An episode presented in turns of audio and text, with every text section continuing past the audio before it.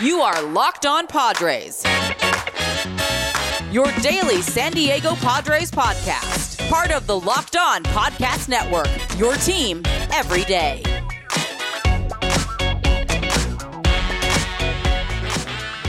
Greetings, ladies and gentlemen, and welcome to another edition of Locked On Padres podcast, which is part of the Locked On Podcast Network. Your team every day for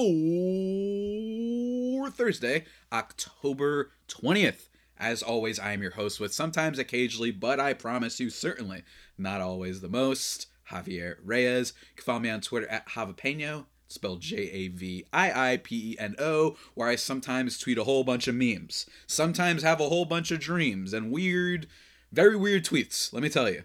But if you want exclusively Padres content, go check out at LO underscore Padres for that, where I usually live tweet the games and just kind of have a jolly old good time responding to you folks. And then, of course, YouTube, if you want to see whatever fit I'm rocking, you can check that out at Locked On Padres. Thank you for listening to today's episode, guys. Free and available on all platforms as always. And man, it's it's a happy one. It's a ha- it's a very happy one. And if you could tell by my shirt, I'm raising my fist to the air. Except it's not Hamilton. It's another thing that you might reference that you might understand. But um, man, good stuff. Good stuff from the Padres. They even up the series against the Philadelphia Phillies. We're going to be talking about that as well as looking forward a little bit to the future and kind of the upcoming games and what have you. Um, you know, and I, I know that there's been a, a big discourse lately um, over these underdog teams that made it and the Braves and Dodgers. Like, how could they lose and all this stuff? We're also going to talk about that too. But let's start with yesterday's game. Let's start off right with the nice, juicy, good stuff, ladies and gentlemen. The Padres won by a score of eight to five, and it was not the best day for Blake Snell. He goes five innings, four earned runs on five hits, a walk, and six Ks. But it is very important to note that a lot of the beginning of this game started after, don't get me wrong, he gives up a single to Bryce Harper, which, okay, whatever. And then he gives up a single to uh, Nick Castellanos. And then Alec Bohm gets a hit. There's a throwing error from uh, Juan Soto, and then he loses the. You probably saw it. Loses the ball in the sun. And don't get me wrong, uh, Blake Snell does give up some hits after that, giving up four earned runs, all in this one inning, top of the second. Um, it was you know he gave up hits to, to guys like Edmundo Sosa and Matt Vierling, but even still, the Soto losing the ball in the sun kind of ended up being this sort of uh, catalyst for a Phillies explosion in the first inning, and you had all the Padres fans losing it. Personally, I think Snell actually pitched quite well, considering that he probably could have been razzled a little bit after that Soto mistake. And the thing with Juan Soto is he has not been actually that incredible offensively uh, in the playoffs, and he certainly hasn't been good defensively for a while now. Uh, among one of the worst players in baseball if you go by outs above average, and you really saw it there. I I tend to think that with Soto, the defense is something that we don't have to worry about right now. We'll worry about it next year because the bat is so good. But it's worth pointing out that this is a weird guy. Like, right, he played in Washington, and I, you know, to steal an opinion from a good friend of mine, Aram Leighton, which was saying, you know, is it possible that he's playing in DC? He's playing for the Nationals, and he's saying, oh my God, I'm just seeing all these bombs getting hit from all over because their pitching is no good. They've got Patrick Corbin and Erick Fedde and all those guys. They're getting lit up, and maybe he has a little bit less motivation considering it's such a bad team to want to like throw himself against the wall and potentially get himself hurt.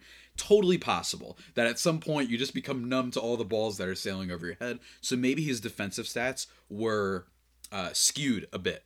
You know what I'm saying? But even still, it is still says a lot, right? But as I said with Fernando Tatis Jr. last year, in 2021 when he had all those throwing errors. People made the Tatis, you know, uh, Tatis error jokes and all that stuff. Tatis 15, that's what they uh, Tatis 5 E E5, whatever the heck the position is. I think that it's weird that Juan Soto went from being in the top percentile of outs above average to literally the bottom that suggests to me that there is some growth there and that he can get better going forward into the future and what have you. And especially, you know, not necessarily the worst uh, outfield park. He doesn't have to do too much because the Padres have Trent Grisham and they have Jose Azocar potentially off the bench. So it's not like he's going to be asked to do a ton defensively. I think he'll be better next year. But even still, the error was crucial. And it starts off a really uh, poor beginning to the game, and everybody's panicking, and they're saying, "All right, better luck next year. At least we beat the Dodgers." Oh, gotta slurp the tears. Got to keep doing that, but no, it uh, it does not go that way. In fact, it starts off that way for a little bit. And that's because it was Aaron Nola, who I had said in my crossover with Connor Thomas that I do think is a little bit vulnerable. Strikeout artist, but he does have those flare up games where you're like, wait, whoa, whoa, whoa, whoa, what? And what is so beautiful about all of this, and again, how can you not be romantic about baseball? It starts off with, first of all, a Ha-Seong Kim single, and then Austin Nola ends up getting a single. And Ha-Seong Kim scores because they call the hit and run, which was great. Then you get a Juan Soto double to make up for the error and mistake, allowing Nola to score. Then Manny strikes out, but it's all good. And then Cronenworth gets hit by a pitch. Drury gets a big single for the team. And then Josh Bell, who actually, after hitting it, I thought it was a pop fly too. And so did he, apparently. Because maybe the sun really was super bright. Because he lost the ball for a second. He was looking up after making contact and said, wait, where'd it go? And then realized that it went down the first base line. And it ends up being something that allows Cronenworth to score five unanswered runs, seven in total. They get actually, I should have mentioned, by the way, I should have mentioned my mistake. I skipped a thing. That was five runs in that one inning, but the Padres had seven total unanswered runs in this game, starting in the bottom of the second after that disastrous inning with the Soto error. Home runs from Drury, home run from Josh Bell to make it 4 2. That was great. And that's going to be basically the key for the Padres this series. Um, can their guys, that middle of the lineup, really kick up? I have a lot of hope that Soto, when it counts, as you saw in yesterday's game, as you saw in the Saturday clincher against the Dodgers, that he's just going to come up big in the big, big moment, but he needs to be better and they need Brandon Drury, Josh Bell, Ha-Seong Kim, Jake Cronenworth. They need all these guys to be a whole lot better, and hopefully, hopefully, that's what's going to happen now. Because with the exception of Game One against the Mets, when Josh Bell hit that home run to start, he's been pretty bad. Weak contact. In Game One, he had three swinging strikes. That was really rough to watch. Hopefully, he can be a lot better. Um, I'm not supremely confident because I think he would have shown a little bit more by now. I think that he's just kind of this year's Adam Frazier for the Padres, which is really frustrating. And granted, maybe he's always been this guy who stumbles in the second half. I don't have the numbers right in front of me, but even still, it's frustrating because Josh Bell has been very, very good before. He's had a home run. Uh, I think it was a 39 home run season, if I'm not mistaken. I'm going to try and pull it up right now. A 39 home run season uh, for the Washington Nationals. Let me see 39, 39, 39 no, 37, my mistake. And he had a 27 home run season. So that's the difference. Frazier, when they traded for him, it was like this guy has literally never been this good before. Um, and then the Padres ended up winning the game, though. So middle of the lineup, that's the big thing. Right, Rhys Hoskins, it is worth mentioning, takes Robert Suarez deep on the first pitch in the top of the eighth inning. Obviously, the big cushion that the Padres had wasn't a big panic, but damn, man, these Phillies, when they're on, that offense is horrifying. Horrifying is really scary to watch. Um, and Hoskins is the king of streakiness, so hopefully he doesn't. Uh, hopefully he got all of his offense out of his system in this one game yesterday. That would be great. And then Harper too, although unlikely. Um, and then Josh Hader comes in for the three strikeout save on Bohm, Segura, and Vierling. Yeah, I've been wrong about Hader. I was I was dead wrong. Um, we'll see if something if this is the case of a guy who will fall apart next year, but it doesn't matter because right now he's been excellent. And even if it does fall apart next year, it looks like the trade, at least for now, considering the Padres were going for it this year, has seemed to work out. I mean, he's been excellent. Three strikeouts there. They couldn't hit him. He looks great. He looks great. He's throwing the ball more in the zone, and that's what I love to see because a big thing with him when he was blowing up was a lot of walks, not getting anybody to chase. I don't know what happened. Again, I'm not smart enough to figure this stuff out. And people who are smart enough didn't really know what happened either. Uh, my best thing to chalk it up to, said it on last show, that it was similar to Aroldis Chapman last year. Just had a month from hell, forgot how to pitch, and then cooled off the next month. That's the only thing I could compare it to. Hopefully, again, he doesn't follow in the footsteps of Chapman in the other regards of how his career has kind of um, panned out. But that's enough of that game, ladies and gentlemen. That's enough. That's enough. And it was a good game. It was a great game. Great bounce back win for the Padres. But before we talk about some other stuff, potentially the negatives, potentially just a little bit, I want to talk to you real quickly about something, ladies and gentlemen. And that's Rhone. That's right, Rhone. Remember when we, you know, here's the thing. Maybe it's because you know, I I grew up in a, a private school and I just hate wearing any dress shirts and whatnot and I just hate planning for them, right? Like it's never been my thing to like look good necessarily, right? That not not necessarily. I mean, you guys can tell, right? I mean, I mean, look even look at my pants. You know what I mean? I don't know if the camera can see it right now. I mean, I'm I'm ridiculous out here. But what I do like is things that are comfortable and things that just you know make it easy for me to change around and whatnot. Whenever I have some thing that I have to be dressed up for. Well, ladies and gentlemen, Rhone. Rhone has you covered. That's right. They give you dress shirts that were designed for radical reinventionness, man. Uh, they stepped up to the challenge. It's really great stuff. Rhone's commuter shirt is the most comfortable, breathable, and flexible shirt known to man and womankind. Let me tell you, ladies and gentlemen, here's why mobility is everything. And that's the big thing for me about Roan. Uh, comfortable four way stretch fabric provides breathability and flexibility that leaves you free, uh, free to enjoy what life throws your way from your commute to work to, you know, your tennis match, your 18 hours of golf. Maybe not 18 hours, 18 holes, I believe, is what happens in golf. Imagine if it was 18 hours. That'd be nuts. But anyway, um, and also it helps you look good if that's a big thing you care about. Wrinkle free shirt without the hassle. And with Rhone's wrinkle release technology, check this out. It's uh, wrinkles disappear as you stretch and wear the shirt. It's that easy. They'd even make it easy for you. I'm a lazy man. I like easy. I really do. It's great. So let me tell you guys, because you're listening to this podcast, I have an offer for you. The commuter shirt can get you through any workday and straight into whatever comes next. Head to Rhone, R H O N E dot com slash locked on and use the promo code locked on to save 20% off your entire order. That's 20% off your entire order when you head to Rhone, R H O N E dot com slash locked on and use the code locked on uh, to get your 20%. It's time to find your corner office comfort. Really good stuff, ladies and gentlemen. As always, thank you for listening to today's podcast. Probably not your first listen. Maybe it'll be your first listen at some point. Maybe tomorrow, you know? A little bit of a delayed upload today. What can I say? I was tired yesterday. And it was just, I just didn't have the chance because of work. Let's talk about game one, though.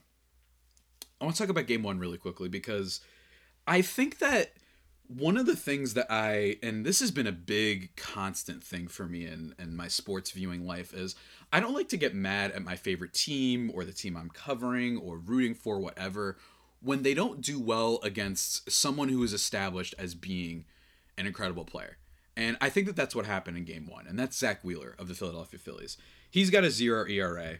He's been great. I know that Atlanta hit him up a little bit for 3 runs in the previous series but for the most part, Zack Wheeler is an ace. I mean, he was a Cy Young contender last year. If he didn't have some of the health issues and whatnot for this year, probably was going to be a contender in 2022 as well.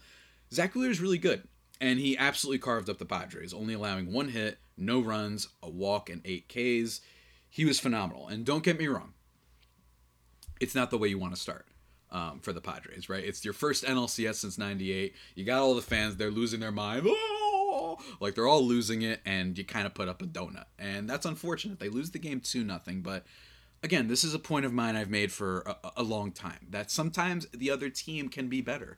It's okay. It's okay to admit that maybe something isn't always in your control, right? I say this with New York teams a lot. New York media absolutely loses it when their teams don't do something because it's like no one else can be great. It's just we stink. That's the only reason someone or we stunk. That's the only reason someone can win.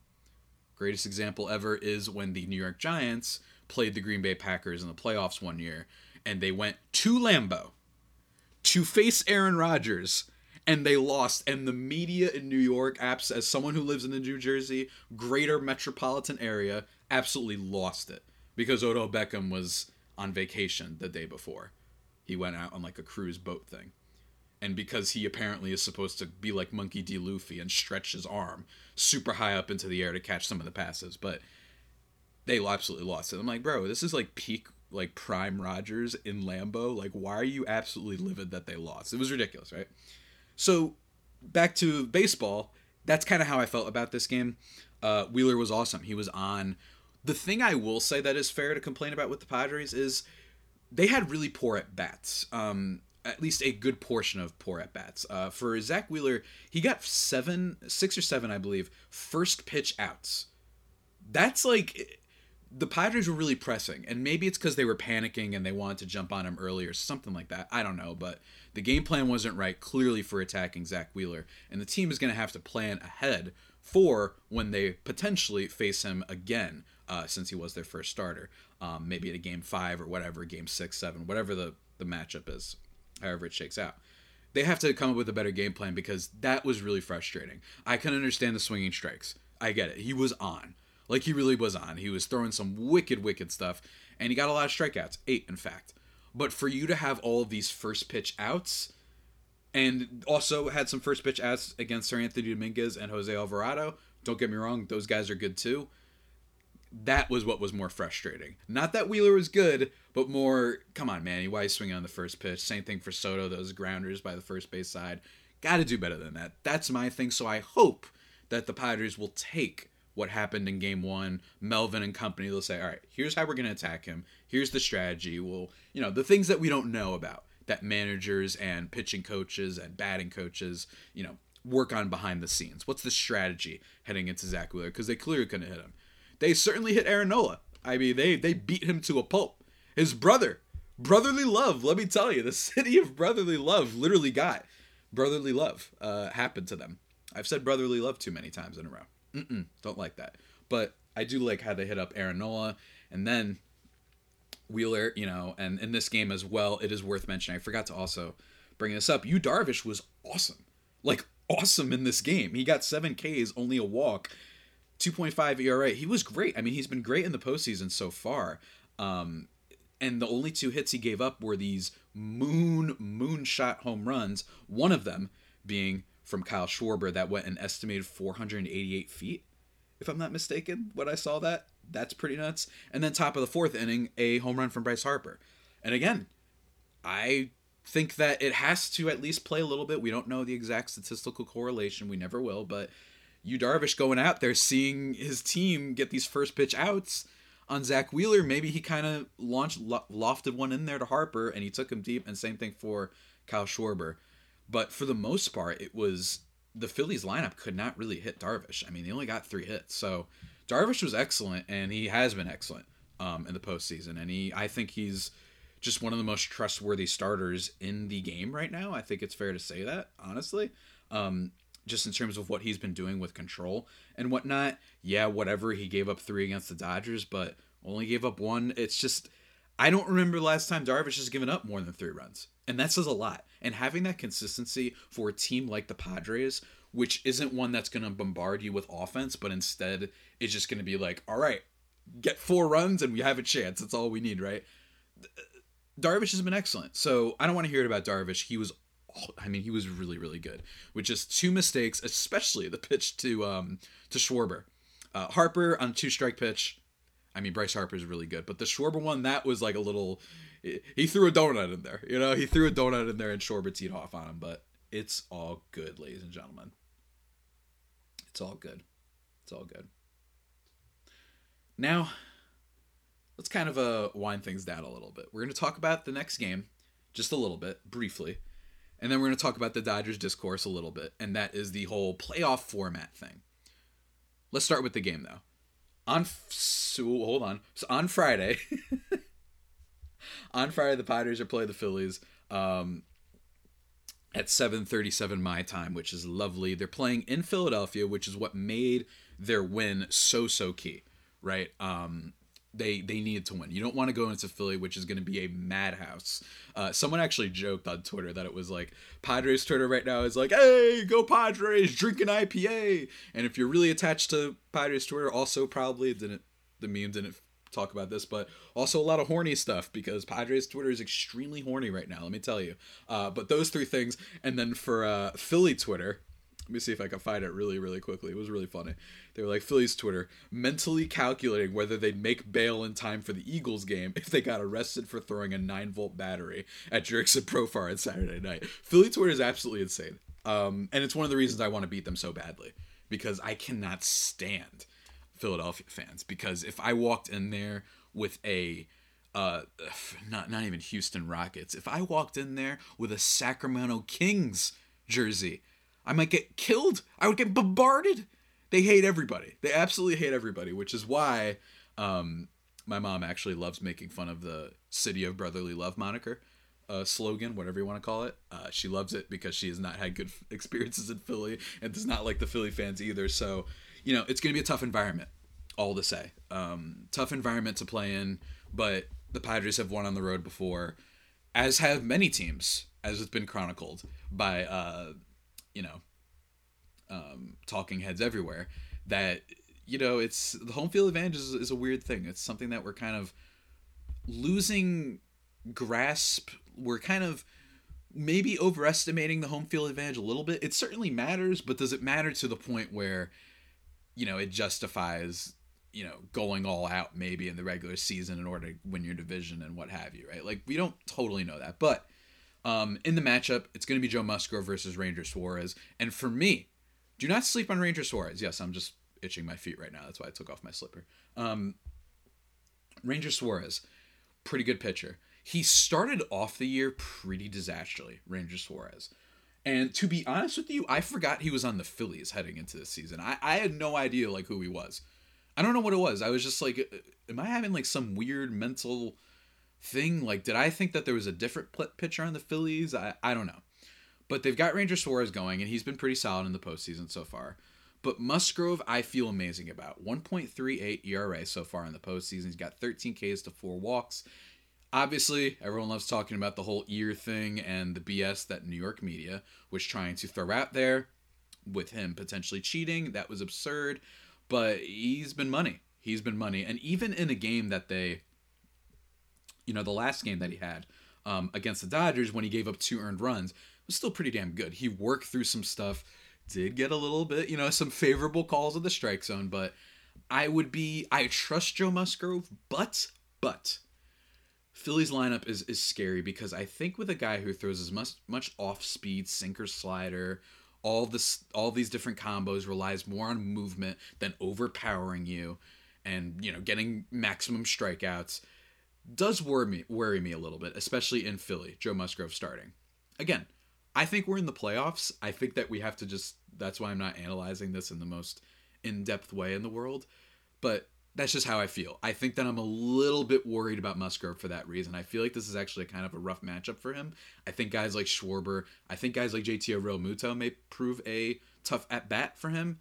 Obviously Harper, but it's going to be interesting. It's going to be interesting if Musgrove can really just be on, if the spin can be on for his fastball, the same way it was on when he was pitching against the Mets and they started crying about it, right? So, oh, crying, that reminds me. Hmm it's just it's amazing how much the tears just refresh you every time, you know. Um, but Ranger Suarez on the other side of the thing, I could see the Padres teeing off against him too. I don't believe in no big game Ranger Suarez. The one I'm terrified of is Wheeler, and I'm more terrified of their bullpen than those other two starters, Nola and Ranger Suarez. That's the scary part about the Phillies. Their bullpen might have just caught fire right? Brad Hand, I want to get revenge on him. I remember when you gave up that donut home run to CJ Cron, was it? I think it was CJ Cron. When you gave up that walk-off home run to the Rockies last year, I'm still mad about that. I don't know why. He just wasn't very good for the Padres, it, it kind of drove me insane. I, I don't know why. Nothing ate against him, but you know him, Alvarado, Seranthony Dominguez, they're pitching really well right now. So that scares me. If they all of a sudden, not.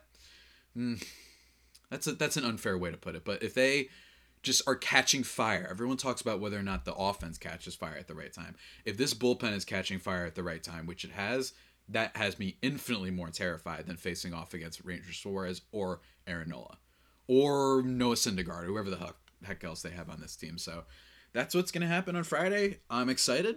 Um, it's going to be a blast. What can I say? Uh, playoffs, man. But remember, it's gonna be a long series. I wouldn't surprise me if this one goes to seven. Oh man, and it's I don't know about you guys, but ever since this Dodgers series, I'm just like I'm really happy with the win, right? And I'm so happy about the Dodgers upset that it's almost kind of made me forget that if the Padres win this series, they're in the World Series. You know, like I, I don't know about you. Please leave a comment if you feel the same. I kind of keep forgetting that this is for going to the World Series eh, like maybe it's just me. Maybe it's just me because the last round felt like the World Series. It felt like, all right, can't get any better than this, right? But eh, obviously it can't. So we'll see how that all transpires. Want to end the show today by talking a little bit about the playoff discourse. And I'm a little bit confused by it. I understand the whole complaint that if it's you sneak one game, right, as the away team, that all of a sudden it's like, whoa, now you get two at your place and it's 1 1. I get that. And I think it's fair, right? I think that the wild card round, I think everyone has agreed, was awesome. I like the, I thought it was totally fair that the Mets had the higher seed and they got three straight home games. Still kicked their butts, obviously, but I I do think that that was fair. And I understand the critique that's like, hey, maybe we should do, I don't know, change it up a little bit. Maybe we make it uh, three games for the home team and then one for the away, or three and then two, right? Something like that. I, I could understand that a little bit for the playoff format. But at the same time, it's like, well, guys, this is how baseball's always been. I don't like that people are starting to bring this up now. I did not see people bringing this up when Atlanta won last year. Did not at all. Not at all. I did not see anyone bringing up how why is this playoff format like this? This is unfair that they dominate the regular season, the Dodgers, and then they lose in the postseason. Right? Like I didn't see anybody bringing this up. I didn't see anybody bringing it up when it was the Nationals that won. Only when it's the damn Padres, because what are the Padres doing here? You know. I saw this mentioned on Bill Simmons' podcast, who, for the record, he said he's rooting for the Padres, but he didn't like that the Braves are going home and that the Dodgers, after being so dominant, just all of a sudden are going home. My response to that is play better. You know what I mean? Like play better. I, I don't like making excuses for a 111 win team. And by the way, if you're so good, then freaking win in San Diego. That's all you have to do. Win a game in San Diego. How about your offense doesn't go to sleep? Right? How about you don't implode in one inning? Let's stop acting like the Dodgers aren't more known for postseason failure than they are po- uh, postseason success. That's what they're known for. And with the exception of 2020, which I count, it just says a lot that that's the only time they've managed to put it together. I don't know if that's Dave Roberts. I don't know if that's some coaching thing that for some reason they just don't game plan well for playoffs and big games like that. But it's true. It's a fact. They can't play in the big games. That's just who, who they are right now. Don't get me wrong. Elite organization. Incredible stuff. But when it comes to preparing that talent for the postseason, aren't ready for it. And yeah, cool. You swept the Padres in 2020. I know that's what the Dodger fans are thinking. They didn't have Clevinger or Lamet. So congrats on that. And yes, those guys were really good at the time. So everybody shush. Um, but uh, so that's my kind of vibe about it. That's my feeling on it. I don't like the timing of this discourse being brought up. I think it's dumb. And I think that if the Dodgers are so good, they should, for once, not blow it in the postseason, right? maybe the Padres just played well, and that's what we should accept. Um, so yeah, I think it's t- it's patently absurd to start blaming the playoff format on the Dodgers losing yet again. Um, and I forgot the other point I was gonna make. I'm blanking right now, but maybe it'll come back to me. Um, man, just postseason baseball's nuts. You know, all of a sudden you're staring in space during a, a, a, podcast that you're recording and you forget your points. That's how that's how wild postseason baseball is. Um, so yeah, I, I will give credit to people who haven't been taking the the easy route of saying, "Wow, this is awful," and blah blah blah blah blah. You know, you win 111 games, and by the way, we're ignoring that you have like the week off. You have a series off. You have those first two games and a bye. You're totally refreshed.